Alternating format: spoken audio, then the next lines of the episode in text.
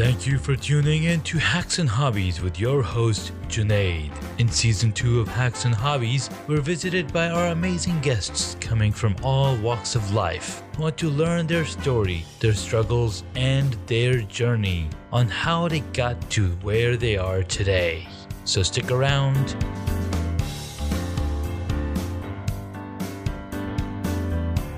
In this episode, I get to speak with Jonathan Stark. Jonathan Stark wrote an amazing book about hourly billing is nuts. And he's got an amazing mailing list called Ditching Hourly and a podcast on Ditching Hourly as well. And I absolutely love what he's talking about. I felt that same pain living in a world where you're masked as an hourly employee rather than using your mind to do the job that you're brought in to do you're counted as you know using your hands and and that's ever ever since it has stuck with me. So jonathan thanks so much for taking the time and coming out to the podcast. Hey my pleasure. I appreciate the opportunity to spread the message.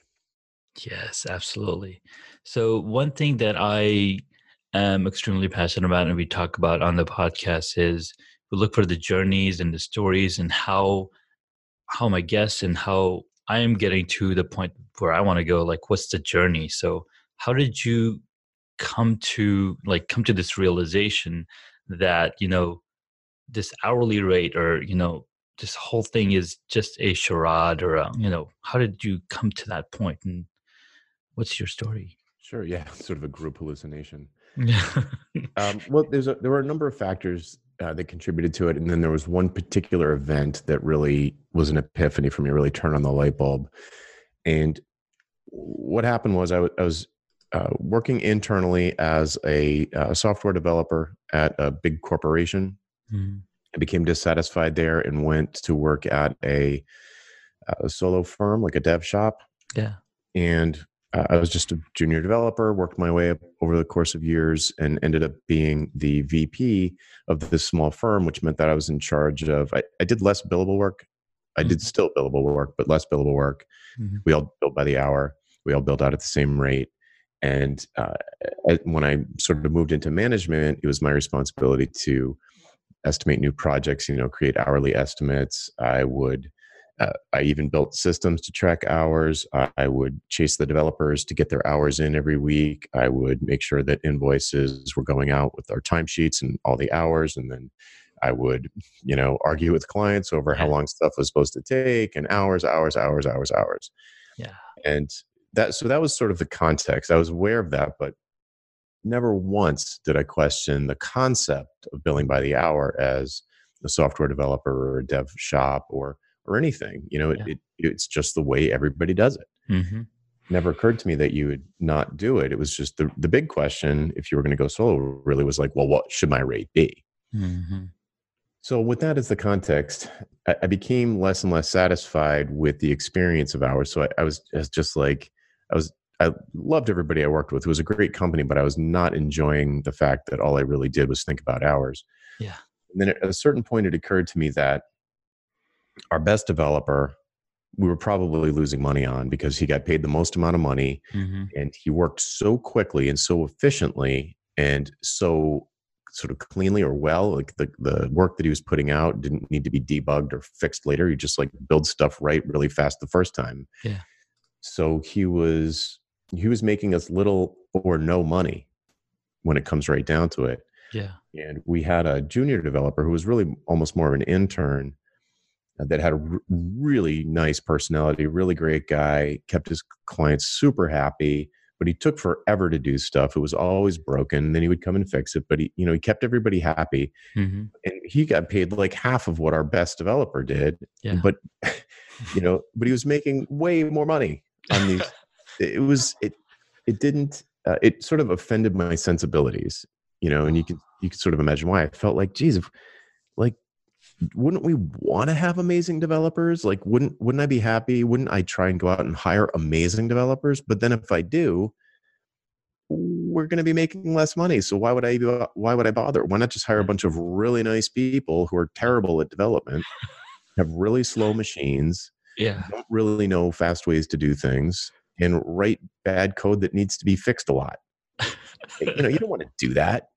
You know, it, Yeah. it just didn't make sense. And so here's the crazy thing about it for me was it took me probably a solid two weeks to even uh, of like of like thinking about this all the time like how is this possible this can't be possible for two weeks it never occurred to me that the problem was hourly billing But- Mhm. as soon as I thought that, you know, because I kept thinking, man, if we could bill out the, if we just, if we could just um, bill out our best developer like for a fixed price and just get like, you know, you know, whatever, fifty thousand dollars for this project, Mhm. then all of a sudden everything falls into place. If if I, so I'm I'm the one doing the estimates. If instead of doing an estimate, you said, well, this project's going to be fifty thousand dollars, immediately I would want it to give it to give it to our best developer instead Mhm. of this intern because poof, he could blast through this thing in two days versus two months. Mhm. All of a sudden, we get ten thousand dollars a day for you know this person's uh, contribution. Now, all of a sudden, I was like, oh, well, it's like like I feel like when I lay it out like that, it's obvious that that's what you should do.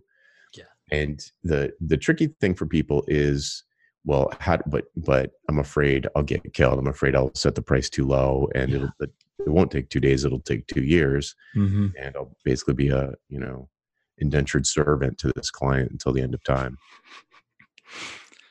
Yeah, that's that's wow. That's really crazy.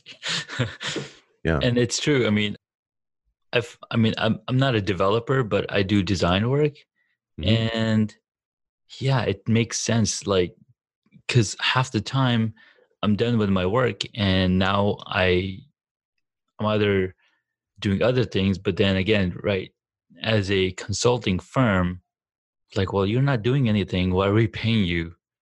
But I'm done with my work. So that's that's really interesting. Wow. Yeah, yeah. It's it, it creates a whole new set of problems. Mhm. But w- the the beauty of it is there's many many positive aspects to it. Oh, yeah. But my favorite and the thing that really drove me was that it makes it a lot easier to make really happy clients. You can Yeah. really partner with the clients. You can really deliver customer satisfaction because now it's it's uh, everybody's financial interests are aligned in the same way. So like if if I finish faster, you know, say it's a software project or a design project, maybe you're going to do like a you know a rebrand or you're going to uh, redesign a logo or whatever it is. You're going to Yeah. redo a website yeah. whatever the thing is, there's no case where the client wants it to take longer. I've never come across a case where the client was like, you know, I wish you could take longer on this. even if it was the same price, even if they were paying ten thousand dollars for a rebrand, you know, whatever, a logo redesign. Let's say they're going to give you ten thousand dollars for a logo redesign, and you're like, well, I can give that to you in uh, one day, or I can give it to you in two years. yeah. Which would you rather have? Even if it was the same price, they're going to pick one day. yeah, they can pick one day. They're like Mhm. as soon as possible. Right? Yeah, as soon as possible. They want it yesterday. If you could, I built a, a magic wand that pumps out beautiful, effective logos. Mhm. They're exactly what you need. It took me it took me 30 years to build this magic wand, but Mhm. now I can I can just pop a logo out, Yeah. boom, just like that. That's going to blow your minds. Yeah. And if you could do that, what would it be worth? Well, it'd be worth more than if it took you six months to do that logo. Yeah. So you should get paid more for Exactly. it's like FedEx. It's more for overnight service, not less. Mm-hmm. That's true. Because because now you're paying for convenience more than anything else. Yeah, and in a business case, in a business to business context, which is you know what most freelancers and consultants and dev shops, they're you know in agencies, they're it's all B two B. Mm-hmm. Um, There's just there's opportunity cost. Like the the client does not want a project to take forever, even Yeah. if it doesn't cost them more money. It costs them in all of the resources that they have. To, you know, their employees are devoted to their piece of the project. You know, they're providing assets, or you're interviewing them, or you're asking them about business logic. Yeah. You want that over with. Those people have other jobs to do. They don't want to be bugged by some outside, you know, party asking them for assets or asking them for business information or business logic uh, or logins to systems. It's like, you know, it's it'd be much much cheaper in terms of overall resource allocation to have any project happen fast. Yeah.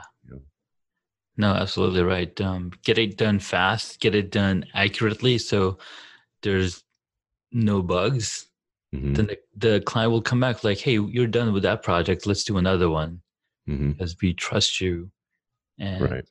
it's worth our money, even if we have to pay more money, because we're saving time. Is because time is something they're not getting back. Non-renewable resource. Yep, unrenewable. Yep, very cool.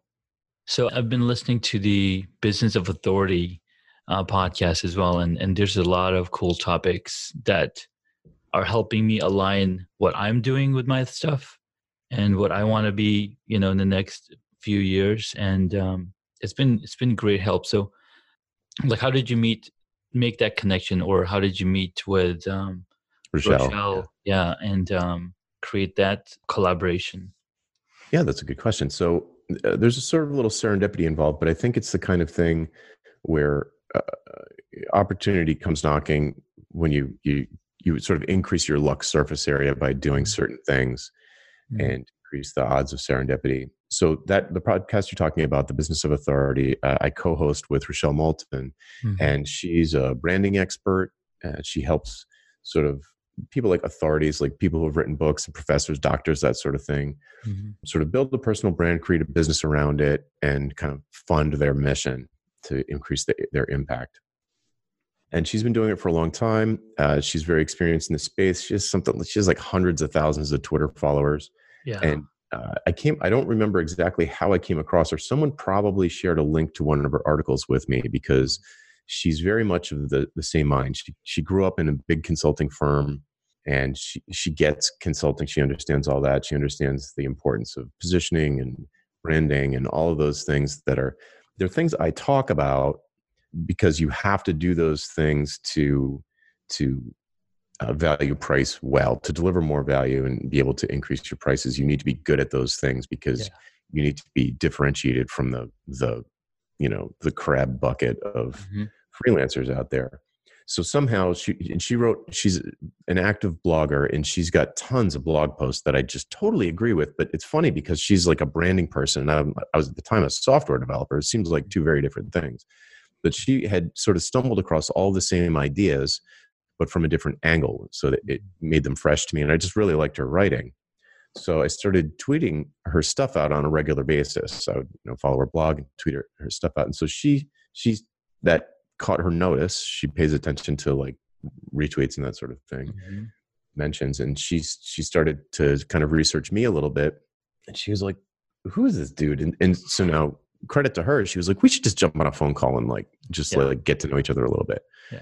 and at that time i was already planning to create a podcast and i already knew what i wanted to call it i'm pretty well i think i can't remember honestly i think i already had the name Mhm. or at least an idea for the name and i definitely had an idea for what the show was going to be about Yeah. and I said, okay, I definitely know what this. I want to start a new podcast that's about this specific thing. So basically, going from consultant to authority. Mhm. So going, you know, taking that next leap up. So I, I see. I'm, I'm, this is a long answer to your question, but I see these sort of stages of soloist where you sort of start out as a freelancer and you do freelancer type things. You get certain accomplishments that freelancers do, Mhm. and then some people will move into um, sort of graduate to a level of consulting Yeah. where they act more like a consultant. It's not exactly the same thing. You, you, it's, it, it's not the same thing almost at all. There are lots of changes that you make uh, because you're operating in an advisory way instead of a, a sort of labor sort Yeah. of way.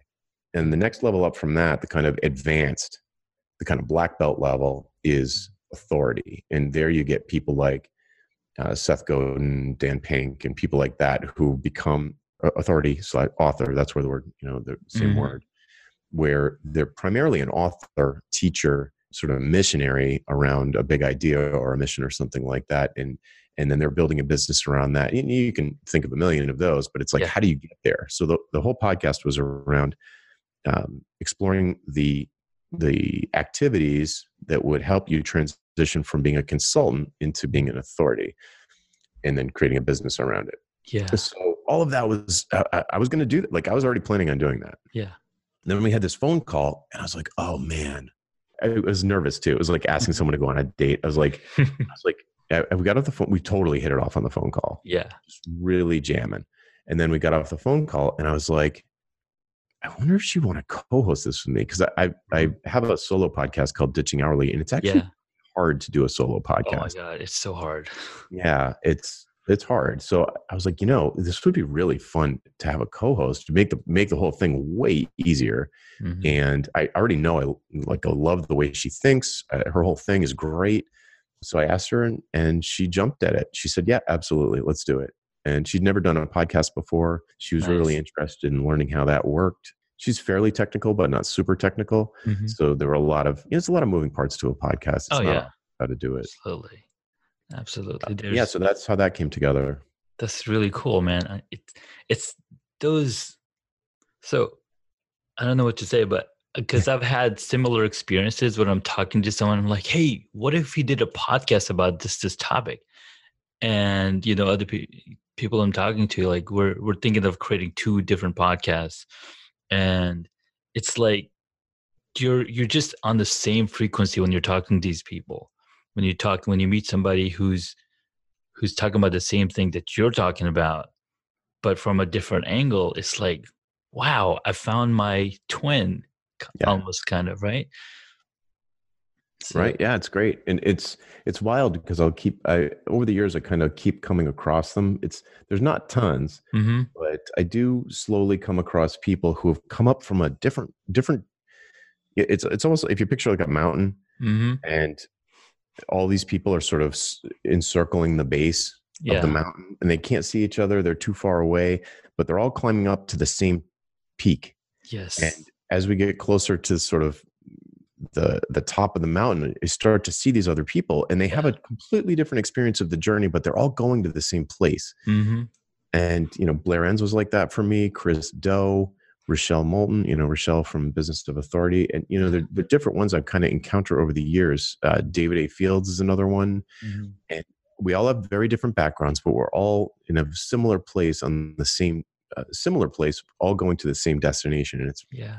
Wild when that happens. It makes me feel like makes me feel like there's actually prob- there's probably something there, you know. No, absolutely. Because so I got introduced to Gary Vaynerchuk a few years ago, and mm-hmm. I was kind of following his, reading his book, and then I like left it busy with work and whatnot. But then I came back to it, and I listened to the whole thing through, and I heard about crushing it, and crushing it is you know they're talking about like all these people that are doing the similar thing, just like you mentioned. You know, that we're all going up to the same mountain, Mm. but then they like as you come towards the top, you start noticing other people that Mhm. are getting to the same point. point and there's a lot of stories like that in crushing it and i was like wow these people they just kept on doing and kept on doing it and just being consistent and just creating content you know creating value for their audience and and building their audience and it's like wow there's something there absolutely that that i need to dig more into and see if i can follow that same path and go up there. Mhm. it's, it's really exciting to see how all these things are coming together.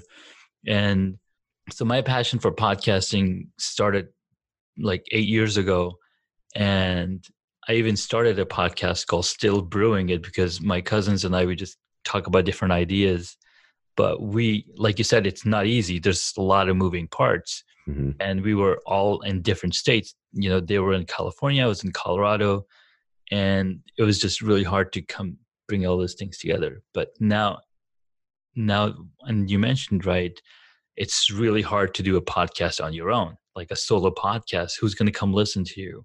Mhm. unless you i mean you've, you've already had a book out so you know there's those followers coming in through. And um so earlier last year i was like okay i'm just going to do it. I'm just going to do a podcast about hacks and hobbies because my friends would make fun of me or colleagues are like hey so what's your new hobby this this week? I'm like all right so i was just getting into beekeeping took a beekeeping class and i'm like all right i'm going to start documenting this process and let's see what happens. So one of my buddy buddies he's like you should talk about queen bee i'm like sure queen bee right? Queen bee's you know she lays eggs and i'm like no no no. Beyonce. Like how's beyonce queen bee? So that's my first episode on the podcast talking about beyonce where i have very limited knowledge of her. So that was fun. So I did that for like at least six months. I just did a solo podcast and I'm talking about all the different things that I'm doing and all the things that bees are doing and getting to, you know, beehives. And then I was like, you know what? There's so many connections. There's so many people that are circling them out and doing the same journey. Let me find out their story. Maybe I can improve and get better at doing what I'm trying to do. So that's where the interview series started. And, and I've been, I've talked to like 50 people so far and it's, it's just an ex- it's like this is the space I want to be in. Like I why didn't I start talking to people on radio like 10 years ago? It's it's so right. amazing. Yeah, you can like sense it. Mm-hmm. So tell me, what are some of the things that you like as a podcaster? How long you have been you've been podcasting and and what are some some of the things that you do to like bring in more audience? Because that's something that every new podcaster is like, how do I get more listeners? right. get more downloads? Right. That's that's i don't know how long i've been podcasting for. I counted sort of recently and, and i've been on or published like five or six hundred episodes. Wow. I've been i started when i was still in tech doing a podcast called niche with a co-host. Mm-hmm. and that's still i think those episodes are still live at niche nitch.cc nice. And i think those go back that's at least five years 2013 maybe something like that. Mm-hmm. and that was really just like uh, a friend of mine and i geeking out about technology on a weekly basis. Oh man. It's and my favorite thing to do. Yeah it was super fun. And I, I it was one of those podcasts that that it was very much inspired by the headspace podcast. I'm mm-hmm. blanking on the name now uh, boagworld and those guys just kind of hang out and it felt like you're having coffee with friends and just sort of listen to it while i was sitting in the coffee shop working by you know with not by myself but with a yeah. room full of strangers yeah. and it felt very like felt kind of social or something mm-hmm. and that it was just that style of podcast and then from there we we sort of rebranded it as future tech and we started doing terrifying robot dog which is basically the same thing but we focused on more more like you know the way that technology is changing the way we interact with the world. So things like yeah. vr and blockchain and you know stuff that's a little bit more current instead of just like oh how did rails blow up in your face today? Sure. that kind of thing. So uh, and we still do that. We've um, i don't know done a couple hundred episodes of that. Nice. Ditching hourly i think i have about 70 episodes mm-hmm. the business of authority uh, we, we just recorded the 71st episode. Nice so, and I've guessed it on 100 podcasts at least. Yeah. So, but your question was, what about building audience? And and here's the thing, like there are all sorts of like tips and tricks and tactics that I've heard about over the years that supposedly will magic, not magically, but you know, supposedly if you put them all together, mm-hmm. will increase the number of listeners to the show. You know, like make sure you say subscribe or make sure at the end you you know ask people to rate itunes all that stuff yeah and i'm definitely not going to say that that stuff doesn't work mm-hmm. but it's not going to help you as much as focusing on delivering amazing content Absolutely. in the show itself yeah and making it really easy to share but like by definition podcasts are pretty easy to share mm-hmm. so i really well, my mailing list uh, and my you know, I have like a daily mailing list for, you know, about pricing for independent professionals mm-hmm. and podcasts. I don't think about, I really don't think about growth hacks at all, yeah. ever. Yeah. And whenever I, I, in the past, I've done it from time to time, didn't do anything, you know, yeah. yeah. it's like, it always boils down to the same thing, make a better show. Make a better show. Exactly. A better show. Yeah. And people will like automatically like if you make an amazing show or mm-hmm. let's put it like this if you listen to an amazing episode what are you yeah. going to do with it tell somebody else you're going to tell somebody else yeah. so just make an amazing show mm. and people are going to share it you know i don't uh, the stuff that i do is so niche i mean like pricing everybody's pricing everything but i i mm. you know like all day long you're dealing with prices yeah. but i i'm most you know i'm focused on i'm not focused on anything like pricing a lamp or can of yeah. soda. I'm not like that kind of a pricing consultant. Right. I'm like for service providers, especially independent service providers who currently bill by the hour. How can we ditch hourly? How can we disconnect our time from money to actually leverage our expertise into profit and growth?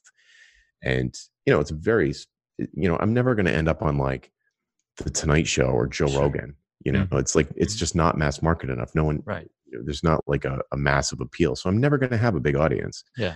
But i can have a huge audience not i'm not going to have like a million subscribers that's Sure. ridiculous but i could certainly have 10,000 or Mhm. even 100,000 I could see that so I just concentrate on knowing who- knowing who my audience knowing who I yes Seth Godin would say who I uh, seek to serve hmm like okay who do I seek to serve independent professionals who are billing by the hour and just like working so hard they can't get ahead Yeah. like okay those are my people and how do I help them I just so I just concentrate every time trying to give them actionable specific tactical advice mixed in with big picture strategic advice to grow their business without hiring a bunch of junior employees and trying to like increase their hourly rate once a year by 10%.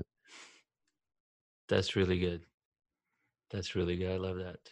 Yeah, um, I'm a huge student of Seth Godin's, and uh, he's been coming on a lot of podcasts lately, podcasts and interviews. You know, He just released a book, so yeah, and it's really interesting to see. Like, he's almost always saying the same thing, but like he'll delve into some of the stories, and like it's just it's like very refreshing to hear him. Mhm. And uh, recently, I discovered my friend Fuad. He's on the the DYFC, um, Mhm. and he was telling me that actually he talked to Nate, or he got an email through Nathan Barry, who's saying, "Well, if you have hundred episodes recorded, Seth Godin might agree to come on the podcast." So I was like, "Okay, maybe I get to talk to him one day." Mhm. so it's been uh it's been it's been inspiring very inspiring because like he's been a freelancer for such a long time or an entrepreneur. And i'm like okay i want to i want to get there. So i'm working a lot of different things and hopefully getting there faster than slower. So got to keep consistency and constantly posting new content. Not just new but valuable content like you mentioned make a Mhm. really good show and that reminded me of uh, an episode i heard yesterday uh, it's on pop psych 101 this is a podcast about uh, mental health in pop culture Hmm. like how to use mental health in movies tv shows and and books and this one specific episode was about the movie inside out and Uh-huh. talking about childhood depression Right. and i was like whoa Yeah. and Yeah. I mean, it's wild. Like the, the internet enables the, the, it sort of empower, empowers the wrong word, but it, it sort of like benefits the long tail people. yes the Seth Godin idea, and Gary Vee talks about this too, and and uh, Clay Shirky. It's Mhm. like it's so hard to conceive. Like there's something like four billion people online. So Mhm. you know, there's like seven billion people on Earth, and something like let's just say more than half of them are Yeah. connected to the internet. yeah That's mind-boggling. If- that if is you my right. You can't even like like you could you could blog about bees. I'm sure. hmm And if you were genuine and cared and got into it, like you could make a nice living just selling stuff to Yeah. people who are into bees. Like my my wife's super huge into knitting. She teaches teaches knitting classes, Mhm. and she'll sit there knitting. hmm And like we don't have TV. We haven't had TV in the longest time. We just sit there and watch like she just sits there and knits and watch like uh, YouTube. hmm They call them podcasts. They're really YouTube channels of yeah uh, knitters just talking to the camera, like, "Oh, this is what I'm working on to, to, to do." And Mhm. and these people they, they either dye yarn or they uh, put together kits or they write pdf patterns and they sell stuff in shopify stores or through ravelry which is the social network for knitters Mhm. and you know th- they're like people who have huge like uh, i shouldn't say huge like you know not huge like amazon but Mhm. they have really successful businesses yeah based on just like talking into a a terrible webcam like that's true like live streaming to YouTube while they're knitting something like poor lighting and bad sound. and then they like spin up a Shopify store or sell a pattern on Ravelry and you know make seventy seven hundred fifty thousand dollars. Wow. Yeah, it's it's great. I mean, it's amazing. Like like right now Mhm. is such a great time for people who care about something or Yeah. really passionate about something because the internet enables you to like find the others as they say it's like it if you're if, you know but there's so much obviously the, the flip side is there's so much noise that you need to be laser focused Laser focus. Yep. to break through to to create some kind of critical mass I, Yeah. I i talk about all the time i use the analogy of like like if you th- put a little bit of like tinder or kindling or uh, something like that on the ground like small pieces of paper and bark and thin strips of bark and wood and Mhm. twigs you could leave that in the sun all day long and it's never going to catch on fire Yeah. it's not going to catch on fire but if you take a magnifying glass and you focus The- Oh. Called the attention of the sun you Mhm. can start that you're never going to start a big log Yeah. you know and the wood the wood represents people so if Mhm. you if you have like this little pile of of of twigs you could start that on fire with a magnifying glass yeah. so you just create this tight tight tight focus on this small small small group of people this tiny bit of fuel Mhm. and then boom catches on fire starts to become a little bit self-sustaining but whoa you're running out of you know you need more fuel put more fuel in there a little bit bigger a little bit bigger now you've got this you know you start to get like a nice fire going Wow. you don't have to use a magnifying glass anymore anymore. No. yeah you can sort of you can sort of like get a little less focused Yeah. but but continue to serve this audience because now you've got this audience and it's like oh now i don't have to constantly be rubbing sticks together and using this No. magnifying glass That's i can just like make this i like this community is is going it's like Mhm. self-sustaining it's going to burn out if you don't keep to feed you know keep feeding it but you right.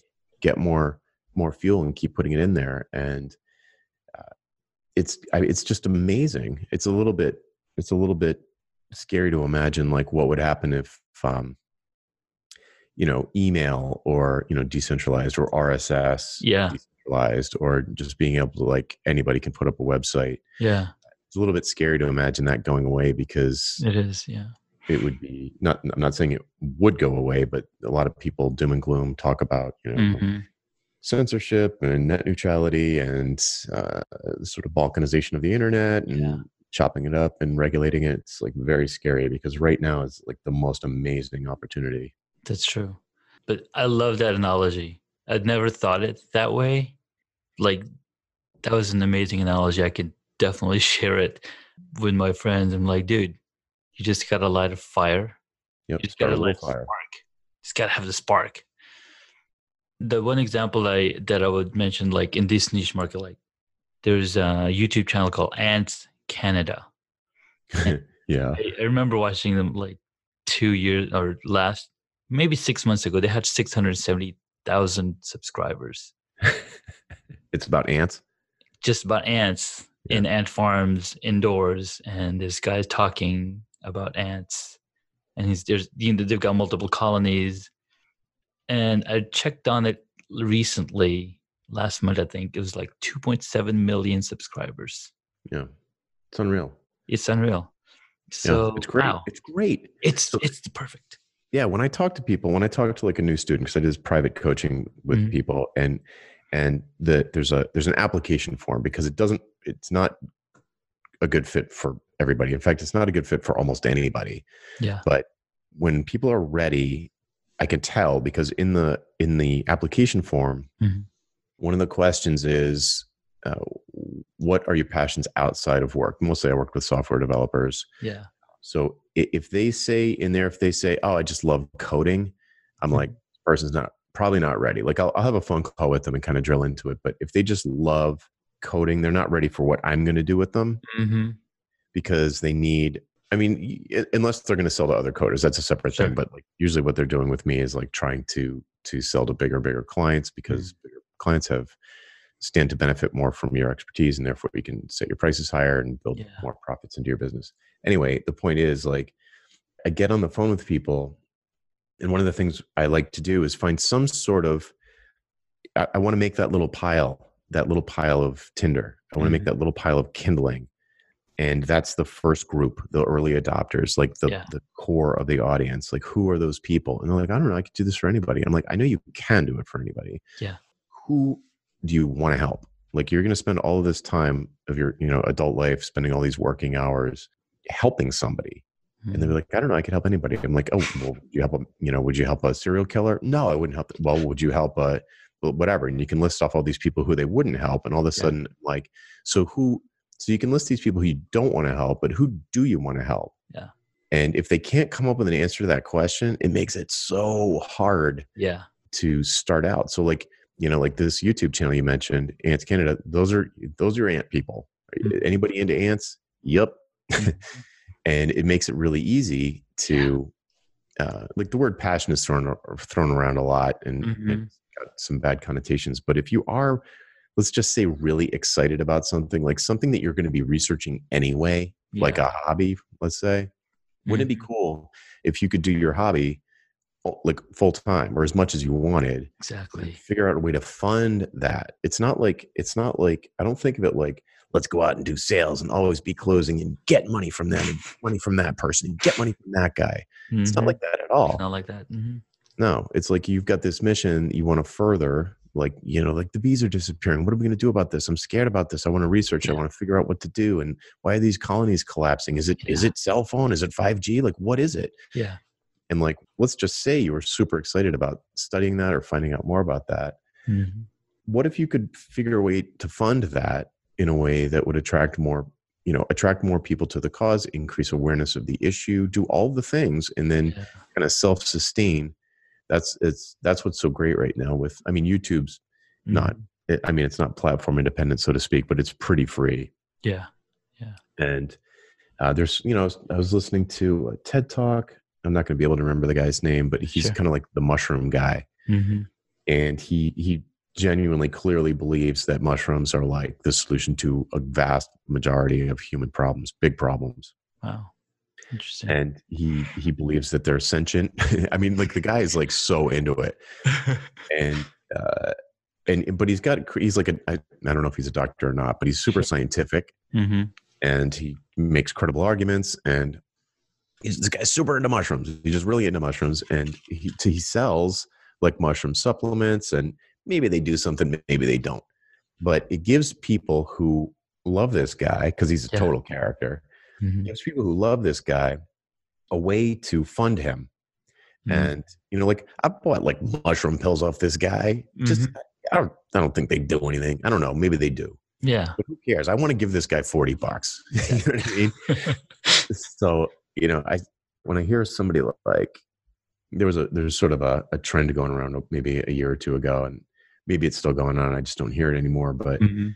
sort of like famous youtubers who have to work at like a sandwich shop during the day to like I'm like come on if you can't figure out how to take 10 million people Mhm. uh, make a living off of that Yeah. you're not you're only you're not focusing on the right things like yeah. like my kids there's like my i've got little kids and they're really into like minecraft videos and Yeah. like that and there are plenty of ways besides you know advertising on youtube that you could you could make a very comfortable living Yeah. you know like just uh, recording uh, happy birthday messages for kids like i would pay 500 bucks for dan tdm to say happy birthday to my daughter yeah. no question Mhm. like you're just not if, if you've got a huge audience like that and you can't figure out how to to uh, Monetize it. so you can keep doing it you're just Yeah. not thinking very hard Wow. No, y- that's that's so true. And and the more I look into it, the more people I find that are doing the same thing that they're passionate about, that they're excited about, and they've made it a living. I mean, you'll see there's a lot of coaches. Mm-hmm. There's a, there's a huge amount of coaches that I've seen and I'm connecting to, and they're speakers, and it's like a whole new world has opened in front of me, and I'm like, wow, where did, where was this all my life? Right? It's it's been pretty it's been pretty eye-opening and exciting at the same time. And uh wow. Cool man. This was this was a really mind-opening call. I loved it. Um, awesome. so at this point of the of the conversation we'll just have a few questions. Hmm what is one hobby that you wish you got into Uh, I never learned how to swim, which I don't know if or no way. I don't know if you would call that a hobby, but it has definitely been annoying my mm-hmm. entire life. That's definitely one. But I've spent most of my life pursuing my hobbies. Yeah. So I haven't had, you know, I did music for a long, long time, mm-hmm. uh, Dungeons and Dragons, martial arts. Um, nice. Yeah. I've, I've done, I've, I've actually spent a lot of time pursuing hobbies because my dad, credit to him, always said, you know, do what you love and the money will follow. And yeah. that's certainly been true for me. Nice. But yeah, learning how to swim would have been nice. Very cool. Next question. What is your favorite movie or TV show? And if none, how about a book? Oh, wow. People have asked me this question before, so I know my answer to the movie question is Caddyshack because I've thought okay. about it a lot. if I had trapped on a desert island with one movie, it would be Caddyshack. Caddyshack. All right. It's kind of embarrassing because it's a silly movie, but, it really stands the test of time and it makes me laugh every single time. Nice. I'll have to check it out. Um, oh, maybe I've already seen it. I, I can't remember. Yeah, it's it's 70s era comedy. Very, it makes no sense. It's totally senseless, but uh, it just makes me laugh every time but I mean, t- so many books, so many. It's it's hard to pick one. I'm a huge fan of the Harry Potter series. We read it. Mm-hmm. You know, the kids love it. There's a million. I, I could go all day, but if I had to pick a movie, it'd be Caddyshack. Nice. Well, you've got a really good cast in it with Bill Murray, Chevy Chase, Cindy Morgan, and Rodney Dangerfield. I mean, you can't go wrong. Yeah, Ted Knight. It's it's a riot. Yeah. Uh, if I was mm-hmm. going to say a TV show, people if people haven't checked out The Expanse, if you're into sci-fi, The mm-hmm. Expanse books and TV show are all fantastic. It is. It's been it's been an ex, an experience in itself. I've been uh I've been watching The Expanse as well and it's it's been pretty exciting. Just like, oh, what's next? Mm-hmm. How'd they do that? Okay. What is your favorite superhero? Oh man, favorite superhero when I was a kid, it was would have been Spider Man. Okay. Mostly because I like Batman never did it for me. I'm like, that's just a mm-hmm. dude. that's superpowers. That's just a guy with a bunch of money. Yeah. And Superman is just too over the top goody two shoes for me. So Spider Man was just dark enough, and he could do. So, I mean, the idea of swinging around a city and like, yeah. I just love that. So I, I guess I'd have to say Spider Man. Nice, nice. See, see, I've gotten that answer different ways. Like some people, like, oh, I like Batman because he's just a guy, and anybody can be Batman with enough money. I'm like, okay, sure. so yeah, very good answer. Thanks. Okay, if you were a board game, what would it be? Oof, a board game. Risk. Risk. Nice. That's a risky game. Are you sure you don't take uh, that? yeah, I mean, I think about like a, a lot of uh, a lot of freelancers and billing by the hour. Not to pull it back to that, but mm-hmm, that's fine. Uh, the reason that people are most reluctant to give up the security blanket of hourly billing is that it increases the amount of risk they have to take on. And I like to point out to people that risk is what you know risk is where profits come from risk mm-hmm. reward like if you don't take risks you are going to have razor thin margins. And that's the experience of most people. After a few years of billing by the hour they're like why am i working harder? And it feels like i'm making less money. Yeah. So wow. risk is the thing that popped to mind. Plus I, I played risk a lot. It was a fun game. Yeah awesome. That was good. That was really good. Okay so where can my audience find you and yeah, best place to go would be valuepricingbootcamp.com. You mentioned okay. it earlier. Mm-hmm. Uh, that is a, a short daily uh, mailing list sequence mm-hmm. that kind of talks about the core principles of value pricing and uh, ex- compares it to hourly billing if that's something that you do. Mm-hmm. And um, you can reply to those emails. They go straight to my inbox, and nice. you can start a conversation with me in that way. Fantastic. Well, Jonathan, that's it's been really awesome talking with you, and this was a lot of fun. Appreciate it. Cool. Thanks for having me, Janae. Thanks so much. Thank you so much for taking the time to listen to this episode on hacks and hobbies. We absolutely appreciate your contribution. You can find additional notes on hacksandhobbies.com. Please share the podcast with your friends and tell them what you learned about our guest today.